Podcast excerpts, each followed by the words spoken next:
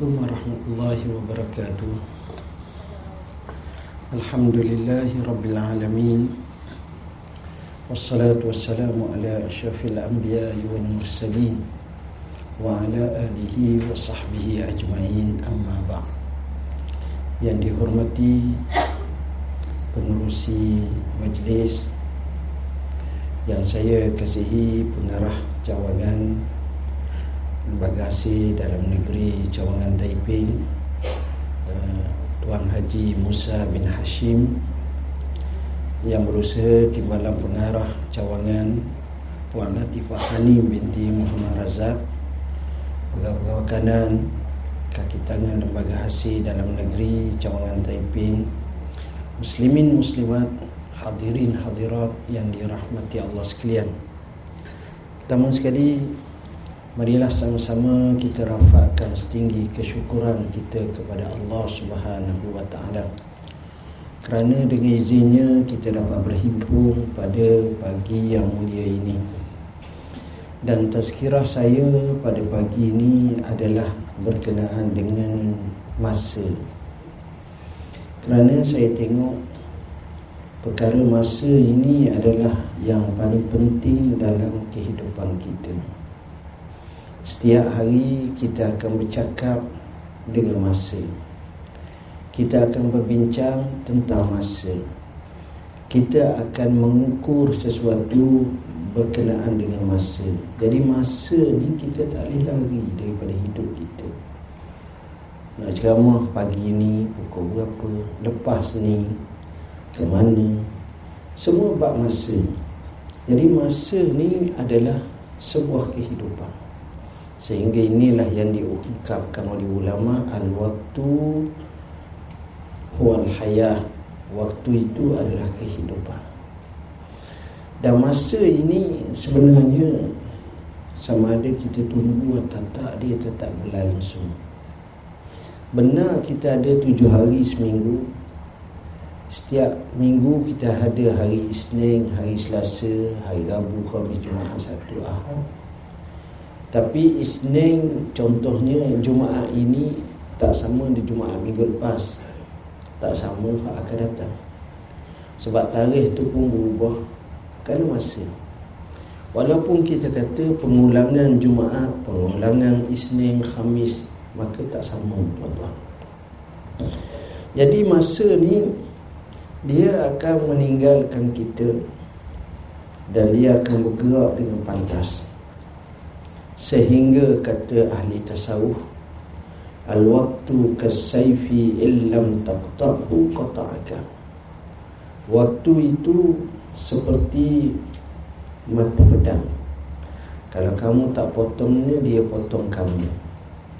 Maknanya ialah lebih kurang seolah-olah kalau kita diberi sebilah pedang musuh kita ada sebilah pedang kita ada peluang untuk kalahkannya tapi kita biarkan. Maka tersilap leher kita juga akan terpenggal. Dalam bahasa mudah seolah-olah memberi maksud masa itu adalah hidup.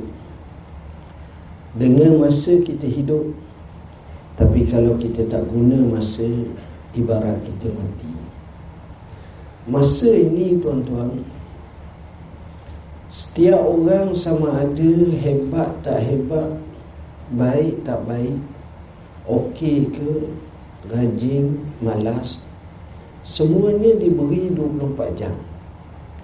Tak ada seorang pun dapat ekstra 25 26 jam tak. Tapi jam itu walaupun 24 jam maka di sinilah kita tengok keberhasilan tak sama. Ada orang yang berhasil dengan hasil yang banyak ada orang hasil yang sedikit Ada orang yang amat banyak. Inilah realiti. Kadang-kadang kita tengok Dua buah kedai. Satu kedai itu kita tengok laku yang amat sangat. Satu kedai itu kita nampak surang Cukup-cukup makan Daya ini telah mengau keuntungan sejak dulu dan dia cukup hebat. Tapi yang kedua ini sudah bertukar 10 kali dah tuan mengambil alih. Kenapa jadi macam tu? Sedangkan kedua-duanya masa yang sama hampir sama bekerja dalam jurusan yang sama tengok masa sama tapi hak ni hasil banyak. Hak ni hasil sikit. Ada orang tu dia menega dia boleh untung RM50 sehari. Orang yang kedua dia untung RM500 sehari. Orang yang ketiga dia untung RM5,000 sehari. Orang yang keempat dia untung RM5 juta sehari. Boleh tak? boleh. Dan orang yang untung 5 juta dengan 50 ringgit sama je. Dua-dua ada tangan dua-dua ada kaki ada kepala jalan macam biasa. Tapi kenapa yang sana untung banyak sangat? Sedangkan yang ini sedikit sangat. Kenapa jadi macam tu? Sedangkan masa pun sama. Maka di situlah kita tengok ada banyak faktor Antara faktornya ialah Tengok macam mana dia menega Apa benda dia menega Bagaimana customer dia, klien dia Semuanya menjadi kayu ukur. Orang yang untung RM50 sehari Boleh jadi dia menega burger Menega buat malam. Petang sampai malam pukul 10 tutup dah Memang dapat RM400 Tapi kawan-kawan dia tolong bantu. Bagi orang ni bagi ni dapatlah RM50 untung Ada orang dapat RM500 sehari Ia meniga ayam Atas ekor tu boleh laku RM500 ekor Seekor dapat RM1 Selepas tolak modal, tolak upah, tolak semua sekali Dapat RM500 Ada orang RM5,000 sehari. Dia nega emas ha, Jadi orang beli emas tu Dapatlah RM5,000 sehari. Ada orang dapat RM5 juta sehari. Dia menega kapal terbang emas. Ha, Jadi lain pula. Transaksi jual kapal terbang Di kapal terbang dan seumpamanya. Jadi di situ menunjukkan kepada kita walaupun masa yang sama tapi hak ni ada laba yang besar. Tapi hak ni tak labanya tak besar. Ini yang kita bimbang. Bila kita hidup di dunia ni tuan-tuan Mungkin kita tengok Masa kita ni Sebenarnya okey. Sebenarnya kita Umat yang bertuah. Bagi saya kita umat Islam yang bertuah berbanding dengan umat Islam zaman Nabi dulu. Benar mereka bertuah, mereka bertemu Rasulullah SAW itu tak nafi. Tapi masing-masing dengan kederak masing-masing. Saya beri contoh paling mudah. Bayangkan zaman sahabat nak bangun malam, nak semayang, tahajud, laki bini. Nak semayang pukul 3 pagi. Apa yang berlaku Malam tu dia tidur Dia bersama dengan suami isteri ni Jadi nak semayang Dia kena mandi dulu. Nak mandi tu pula Nung kena pergi ke sumur jauh. Bimbang juga takut Ada hayawan Ada binatang buas ada kala jeki ada ular malam-malam. Kemudian ambil air dengan timba. Dah lah susah. Air pula suhu ni sejuk. Negeri Arab kalau sejuk-sejuk tak tahu nak cecah atas belakang kita atas tubuh kita Allah sejuk ni. Menggigil. Silap-silap.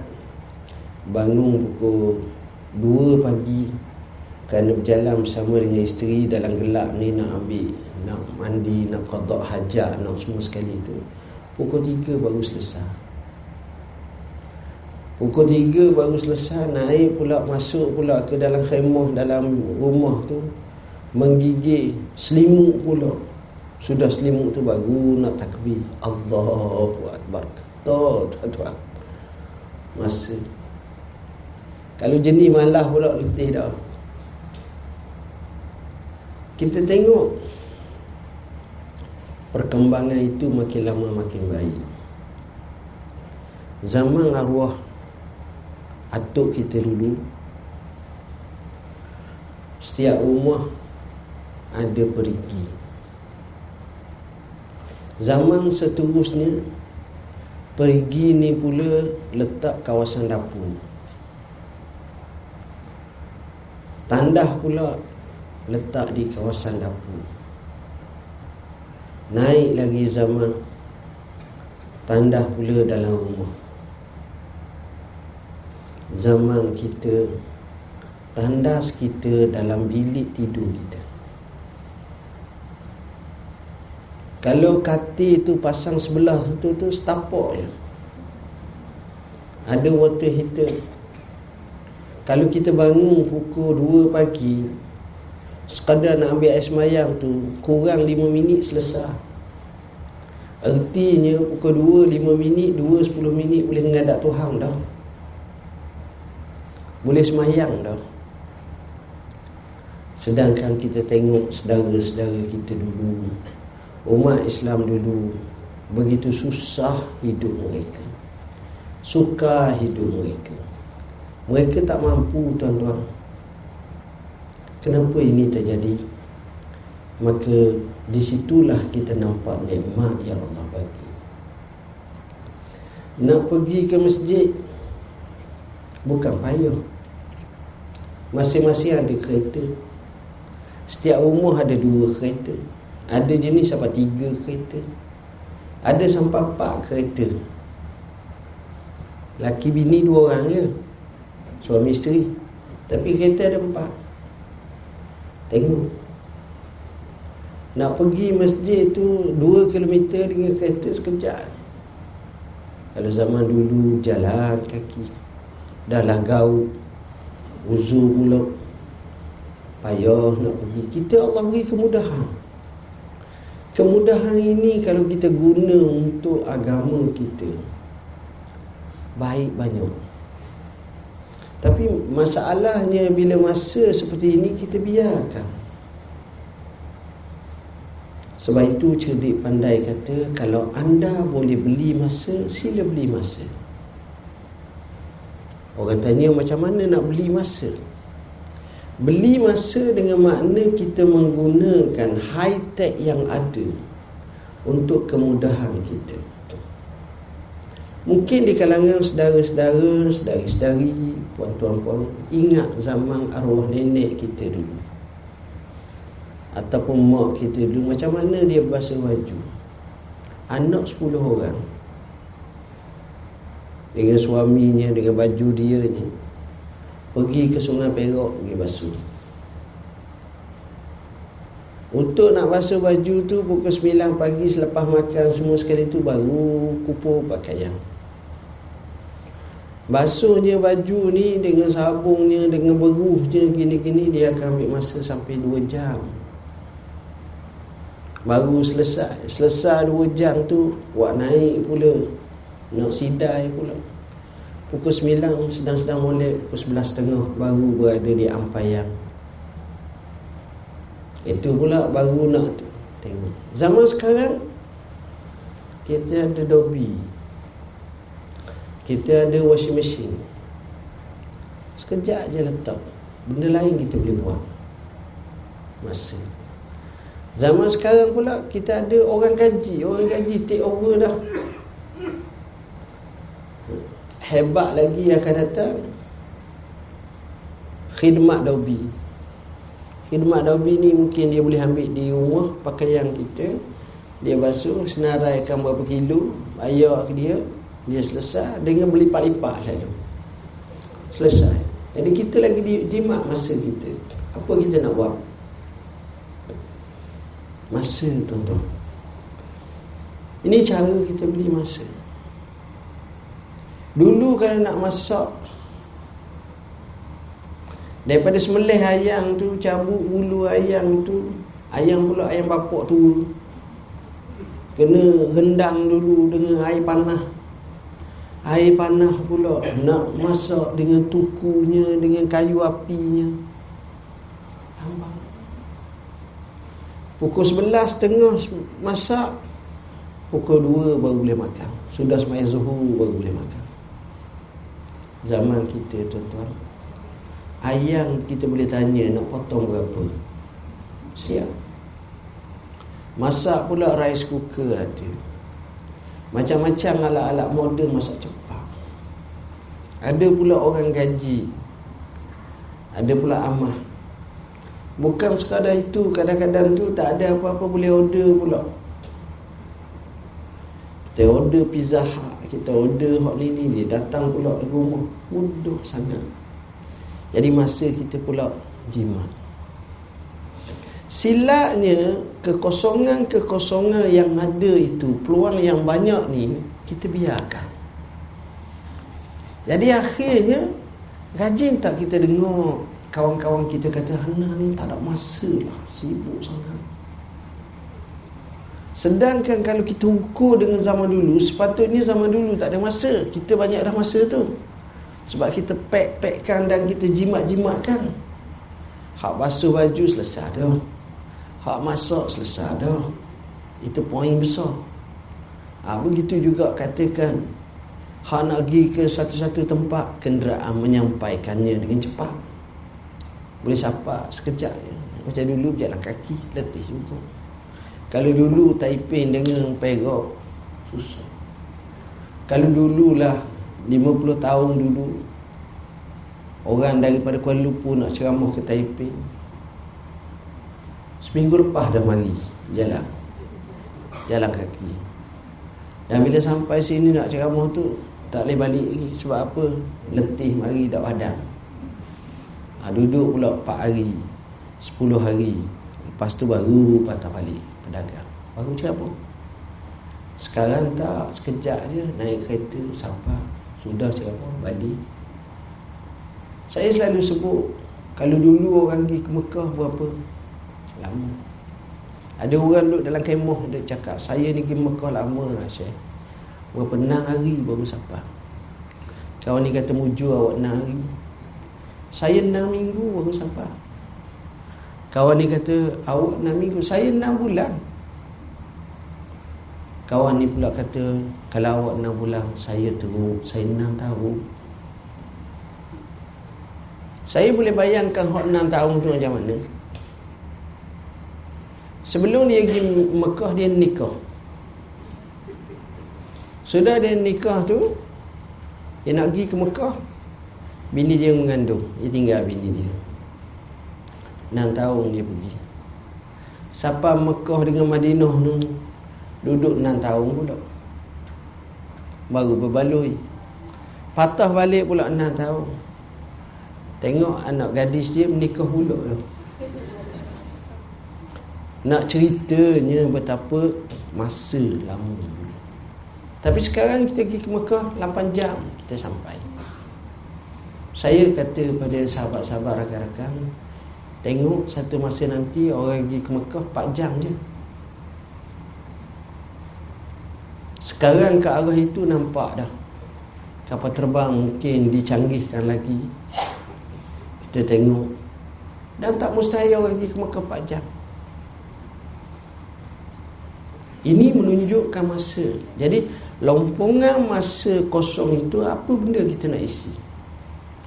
Bila kita tak tahu nak isi, inilah namanya jenayah pembaziran masa. Jenayah pembaziran masa tidak ada produk yang kita dapat hasilkan.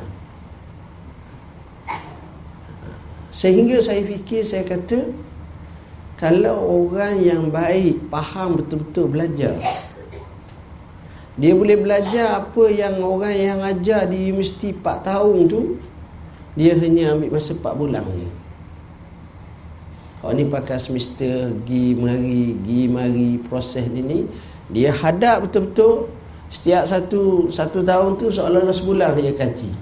Dia baca betul-betul. Daripada pagi, petang, siang, malam betul-betul. Dia boleh jimatkan masa. Dengan intensif yang baik. Tengok. Yang ini yang kita nak tuan-tuan. Jadi masa kalau kita biarkan macam tu. Jadi kita tak tahu apa benda yang kita buat. Maknanya bazir masa ni rugi nikmatani maghbunun fihima kasirun indan nas ada dua nikmat di mana manusia terpedaya dan terkeliru oleh ramai di kalangan mereka. Iaitu as-sihhatu wal faghar waktu masa lapar waktu masa sihat kesihatan dan masa lapang. Masa kita sihat ni Siapa yang kisah masa dia sihat? Tak ada orang kisah. Bila sihat Kisah apa Saya hantar macam mana sihat ni? Tak ada buat apa. Biasa. Tengok tu. Kita tak akan menghargai sihat tu Melainkan bila kita sakit. Bila kita uzur Masa tu baru kita nampak Betapa besarnya nikmat sihat tapi masa sihat betul tak? Ambil satu cukup lah tuan-tuan. Kawan-kawan kita Walaiyazabillah Kadang-kadang Allah uji dia dengan Buah pinggang. Terpaksa dialysis Sejak masuk dialysis Kehidupan dia 360 darjah berubah. Kita nak ajak KL Hari ni tak boleh saya dialisis Esok Esok boleh tapi kena balik malam tu juga Sebab lusa dialisis balik. Yang terhak banyak. Hari nak dialisis tu Pagi Tunggu dah. Sampai kat nu ambil giliran Sampai dialisis 4 jam. Sudah balik tu pening dulu. Kena berehat dulu Kena tidur dulu. Lepas tidur Stabil Baru boleh nak start Tapi kita tak ada. Tak ada Kesihatan. Allah bagi kita sihat. Berapa banyak masa kita biasa biarkan. Kita bazirkan Dan kita tak ambil manfaat Daripada masa yang Allah adakan kepada kita. Itu bagi saya Inilah masalah yang paling besar berkenaan dengan masa. Masa sihat itu. Dan yang kedua kata Nabi sallam wal faghar iaitu masa lapang. Masa lapang. Tengok sebagai contoh. Kita setiap minggu orang bekerja Waktu paling seronok adalah pada hari Jumaat selepas Jumaat. Sebab lepas pada tu dia cuti dua hari. Jadi seronoklah duduk rumah. Seronok. Dua hari kita duduk di rumah tu, apa benda kita buat? Termindset dalam kepala kita yang pertama sekali nak relax, letih. Nak berehat. Sedangkan dia duduk dalam majlis ni Dia tidur pun dia berehat dah Tapi alasan tu Sebab dia dah tu Habis-habis tu Dia buat rutin Untuk settlekan dalam seminggu rumah dia Dia pergi pasar tani Beli ayam 4 ekor Sebab seekor sehari Ataupun setengah ekor sehari ha. Lepas pada tu Beli kan Beli ni ni ni Pergi Giant Pergi hypermarket pergi apa ni selesai habis masa akhirnya sampai hari Ahad patah balik kita pernah pergi belajar dah ilmu. Sedangkan ini pahala akhirat kita. Kita pernah dah bawa anak isteri kita pergi ke masjid ke surau untuk tadah ilmu? Kadang-kadang kita biarkan. Jadi rugi. Seminggu dua hari yang kita dapat masa tu kita tak tahu apa benda kita nak buat Betul kita hidup Kita makan Dan kadang-kadang kita temu pula kawan-kawan kita Yang sama dengan lembaga hasil negeri itu Di restoran, di kedai Dia dengan keluarga dia Kita dengan keluarga dia Kita hai hai Begitu je lah tapi pengisian untuk kita dipahlakan oleh Allah Subhanahu Wa Taala tu berapa banyak? Ini masalah kita. Sebab itu bagi saya masa ni adalah perkara yang amat-amat sensitif. Saya tengok orang yang berjaya adalah orang yang ada dua dua sifat atau dua pandangan berkenaan dengan masa. Ini orang yang berjaya. Pertama orang itu memahami tentang time management susun masa sah. Dia selesai semua. Saya selalu kata orang yang hebat dia bukan buat on time. Orang yang hebat dia buat before time. Kecuali semayang lah on time. Orang yang hebat dia buat before time ini kita tak bertanggung, lambat, selu. Jadi akhirnya kita kemudian. Berapa banyak file-file yang tak tahu expire dah. Dia punya sebab kita lupa nak semua. Yang patut kita tanda tangan, yang patut kita selesaikan. Bila bertangguh, bertangguh, bertangguh, habis masa gitu je. Merugikan sebuah kehidupan kita. Perkara yang kedua ialah tuan-tuan, Namanya quality times Kita duduk walaupun sikit Masa tapi ada quality Dengan anak kita Dengan isteri kita Tapi apa berlaku sekarang? Bila balik rumah Petang-petang. Letih. Buka TV Bukan kita tengok TV TV tengok kita. Letih. Tidur tempat TV gitu je jadi dengan anak kita, dengan isteri kita, dengan suami kita, interaksi itu tak lebih pada lima minit. Dan ini telah terutin dalam hidup kita. Jadi quality times di rumah tak ada. Sepatutnya di rumah pun ada. Di pejabat pun ada. Di mana-mana pun ada. Biar kita sikit masa. Tapi kita quality time. Saya contoh. Kadang-kadang kita tengok ada seorang yang hebat yang kita kagum. Kita kagum dia. Kita bertemu dengan dia dekat RNR Sungai Perok Kita kata Assalamualaikum Ustaz. Waalaikumsalam. Apa khabar? Baik dia senyum kita kita dia pun saya kenal ustaz ustaz tak kenal saya. Ha yalah dia tentu ustaz ni pun kata saudara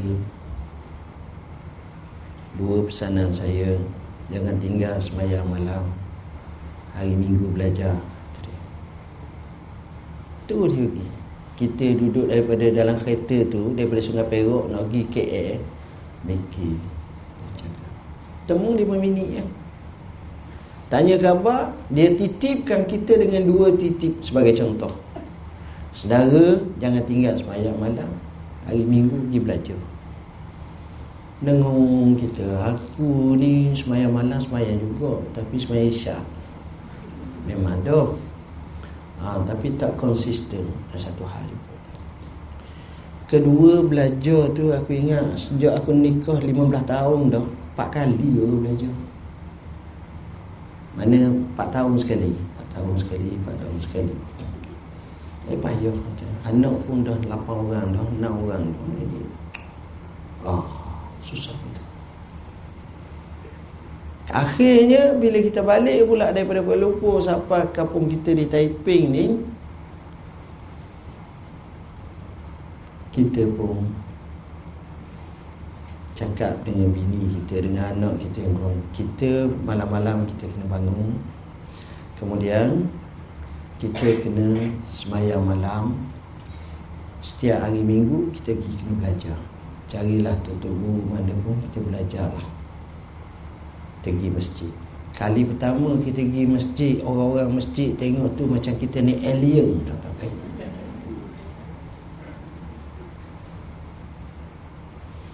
dia tanya ni orang mana? Taipei kau dia kat mana? Belakang. Taman dekat dengan lembaga asin tu ya. Oh itu dah lama tak nampak. Awak ni banyak tanya ni lah anak malam belajar. Banyak pula interview satu-satu ni. Tuan-tuan nak ceritanya sebab kita temu dengan kawan kita ustaz tu orang tu tu kita dapat quality time 5 minit tapi mengubah kehidupan kita. Yang itu kita tahu sebab dia quality time. Ada orang tu dia pergi mana-mana mesti orang merasa sesuatu ada input dan ada impak, high impact dalam hidup dia. Ah, itu orang baik. Orang macam tu jarang ada dan tak ramai. Dan kadang-kadang kita terasa bila kita balik ni satu beban. Kita tak tahu. Cakap dengan anak payuh nak dengan isteri payuh dengan suami payuh. Jadi rutin harian kita makan je. Makan makan. Makan pula seorang-seorang ni lah ni.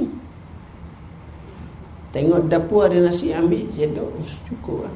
Ada makan tak ada nasi tapi pun bila nak masak by order je lah sekarang ni ataupun pergi kedai pun selesai salah begitu je jadi mana dia sebuah kehidupan yang kita kata quality times. Ada. Baiti jannati tak dapat dah. Jadilah kesukaran dalam hidup kita. Jadi poin yang saya nak ceramah pada hari ini adalah tazkiyah saya masa. Macam mana kita guna masa, macam mana kita berinteraksi dengan masa. Dan saya telah contohkan bagaimana zaman dulu masa yang begitu banyak terpaksa digunakan kerana sesuatu perkara tapi Allah mudahkan kepada kita itu pun laranya kita banyak akhirnya kita bazirkan masa kita kita tak tahu apa istifadah yang dapat kita ambil faedah daripada perkara tersebut. Jadi saya rasa sekadar itulah ceramah saya. Kita buka soal jawab. Kalau ada untuk kita bincang satu dua soalan. Silakan. Terima kasih. Rupa-rupanya orang Taipei ni bijak-bijak. Soalan pun payah gitu. tuan-tuan dan puan-puan yang dirahmati Allah. Uh, isu pertama sekali suka saya nyatakan uh, saya camping untuk cuba lawak kami punya laman web kami Laman web kami www.muftiwp yakni wilayah persatuan .gov.my Biasanya laman web ni kita kemas kini kan setiap hari dan kita masukkan tiap-tiap hari soalan-soalan baru jawapan-jawapannya dengan tuntas. Kita ada bayan linas, kita ada isyak fatwa, kita ada tahqiq masail, kita ada isyak ulumul hadis kita ada isyak usul fiqh macam-macam. Dan perkembangan itu cukup menarik. Tiga tahun lepas lama web kita sekitar dalam 25,000 orang pengunjung. Selepas kita update hampir 6 bulan sekarang ni selepas 3 tahun Alhamdulillah laman web kita sudah mencecah 7 juta lebih. Jadi tuan-tuan bayangkan macam mana peningkatan dengan isu-isu terkini. Kita bahas isu-isu current isu pun kita bahas. Isu macam-macam tuan-tuan boleh dapatkan. Jadi banyaklah persoalan-persoalan yang tuan-tuan boleh rojok dalam laman web kami Soalan yang kedua berkenaan dengan sahabat kita tanya tadi macam mana zaman-zaman seperti itu. Saya suka nyatakan bahawa uh, dua pandangan akan bertembung dan berbeza. Satu pandangan aliran tasawuf sufi Satu lagi pandangan aliran fiqah atau fuqaha Satu kaedah yang diajar Yang disebut oleh para ulama Seperti Syekh Zarruq dan sebagainya Antaranya dinukilkan juga oleh Syekh Abdul Halim Mahmud dan lain lagi mantan Syekhul Azhar menyatakan bila bertemu dengan dua aliran ini maka ahli-ahli tasawuf hendaklah mengalah bahkan kena tengok kepada pandangan fuqaha itu kaedah supaya tidak timbul masalah Benar mungkin tafsiran dan takwilannya satu persatu macam disebut isu halaj. Abu Mansur halaj. Begitu juga benar apa yang disebut tentang seperti Hamzah Fansuri. Seperti Ibnu Arabi dan sebagainya. Tapi kalimat-kalimat yang digunakan itu dari segi fiqahnya, dari segi tafsirannya kena pakai zahir. Bila kita pakai zahir Maka iaitulah sepatutnya kita tak boleh Untuk nak war-warkan perkara Yang membawa kekhilafan dan salah faham umat Kerana perlu kepada takwil yang jauh Menyebabkan ramai orang tak boleh terima sebab itu fiqah menyebut inna nahkum bizawahir wallahu yatawallas sarair. Kita menghukum berdasarkan yang zahir Allah lah yang menghukum perkara yang batin ni. Hak hati tak tahu. Jadi dengan sebab itu bila kita belajar fiqah keadaannya lain. Bila kita belajar tasawuf ada benda yang rasa macam tak berapa kena yang kita kalau kita bercakap orang akan rasa pahamannya pelik. Saya beri contoh mudah lah. Ada seorang abah tu. Dia baru kenal satu amalan-amalan tertentu melalui kumpulan dia. Jadi dia akan keluar pada pukul 4 petang dia akan balik pukul 10 malam regu dia tu dia zikir dia dia selawat. Dia buatlah ibadat apa-apa siapa semayang gini-gini pas balik. Balik rumah pukul 10 Dia tengok bini dia dengan anak-anak dia Tengok TV Tengok TV Dia tengok dia pegang tasbih hmm. Dia pun turun masuk bilik. Bini anak dia pun tanya Mak Abah tu macam mana tu jadi macam tu sekarang? Anak mak jawab Abah tu makam yang tinggi tau tak keruhara tengok. Cara pendekatan. Cara keadaan dia Islam ni mudah Islam ni dia duduk dengan siapa pun orang akan rasa selesa tapi bukan maknanya buat maksiat bukan orang akan boleh terima itulah Islam Al-Muslim man salim al-muslimuna min lisanihi wa yadi. Orang Islam ni orang Islam lain pun rasa selamat daripada lidah dia, daripada tangan dia, daripada tindakan dia. Orang rasa secure. Orang rasa selesa. Orang rasa suka untuk interaksi. Itulah indahnya Islam. Tapi bila tengok satu gate pula jauh pula dengan satu pandangan yang terlalu lain dia orang pun rasa Ni besi mana pula? orang kata. Jadi perkara-perkara macam itulah Yang saya rasa penting kita tengok.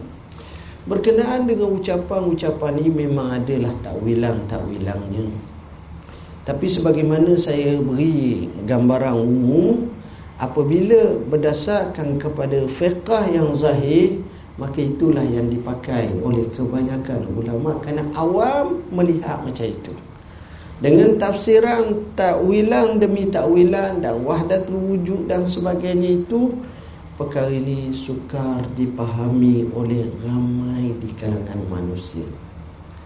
Kami jelaskan dalam buku kami A to Z Tasawuf jawapan yang diberi oleh Syekhul Islam yang terakhir bagi kerajaan Osmaniyah Syekh Mustafa Sabri. Syekh Mustafa Sabri kata isu tentang wahdatul wujud adalah isu yang sukar dipahami oleh kebanyakan ummah oleh kebanyakan manusia yang tak memahami kecuali sedikit semata-mata. Jadi disitulah perlu kita kena faham. Kemudian begitu juga dari segi tafsirannya satu persatu yang kita kena tengok di atas lisan kesufian apa maksud sebenar? Yang ni ni kena berguru kena baca depan tu. Contohnya ibarat-ibarat dalam kitab Ibnu Athaillah Sakandari daripada kitab hikam yang kami ada sebut. Boleh dapati itu jadi di situ pun ada tafsiran-tafsiran yang mungkin bila orang tafsir Oh baru betul gini rupa-rupanya. Rupa-rupanya kalau kita tengok Sudut yang lain nampak macam salah. Tapi bila tafsiran Oh betul rupa-rupanya. Maksudnya jauh lagi. Ha, Jadi disitulah yang dapat saya terangkan. Kerana masa kami pun terhad sangat. Saya rasa sekadar itulah yang dapat saya buka soalan. Cumanya tuan-tuan jangan pusing. Boleh rojok dalam laman web kita dalam Facebook kita pun Mufti Bidah Persetuan ataupun Ustaz Dr. Zulkifli Muhammad Al-Bakri. Dan kami sendiri pun banyak karya akan buku. Antaranya ke arah kepribadian yang unggul sesuai untuk staf-staf di sini. Macam mana kita nak ubah persepsi kita dan kehidupan kita. Tinta nasihat untuk penuntut ilmu. Yang ini untuk anak-anak kita. Amat sesuai. Kemudian kita nak faham fit hijrah sebenar. Rasulullah SAW dan kita nak masuk benda ni. Hafazan Quran baca Quran. Saya sebut macam-macam kisah mereka yang hafal Quran baca Quran yang dapat manfaat. Q&A soalan-soalan berkenaan solat dan sebagainya kita jawab. Termasuk juga buku yang kita kata buku Tatbim Al-Kafi dan Al-Kafi Syarah Hadis 40 saya rasa buku ni amat sesuai untuk kita jadikan buku resmi kehidupan kita untuk melayari bahtera beramal dengan hadis ni cukuplah insya-Allah. Sementara lagi kita dapat beramal dengan hadis-hadis yang lain lagilah memadai. Jadi saya rasa sekarang itu mohon maaf kepada Tuan Haji Musa kepada Puan Latifah kepada pegawai-pegawai kanan uh, lembaga asil dan negeri cawangan Taiping seterusnya muslim-muslimat. Mudah-mudahan Allah berkati majlis ini. Bismillahirrahmanirrahim اللهم فكنا في الدين أمن التأويل اللهم اجعلنا من الذين يستمعون القول فيتبعون حسنه وصلى الله على سيدنا محمد وعلى آله وصحبه وسلم والحمد لله رب العالمين والسلام عليكم ورحمة الله وبركاته